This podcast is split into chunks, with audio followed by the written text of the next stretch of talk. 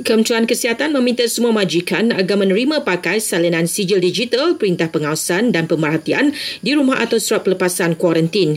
Ujar Menteri Kesihatan Kari Jamaluddin bagi elak kesesakan di pusat penilaian COVID-19. Masih ramai yang datang CAC sebab dia nak dapat notis secara bertulis. Sebab majikan kata dia tak terima screenshot HSO digital. Jadi saya minta semua majikan peka terhadap perkara ini dan menerima sijil digital HSO dan RO, release release order sama ada notis untuk asing ataupun notis boleh keluar guna screenshot yang ada dalam MySejahtera itu cukup Beliau juga berharap PRN Johor pada 12 Mac ini akan berjalan lancar dan selamat.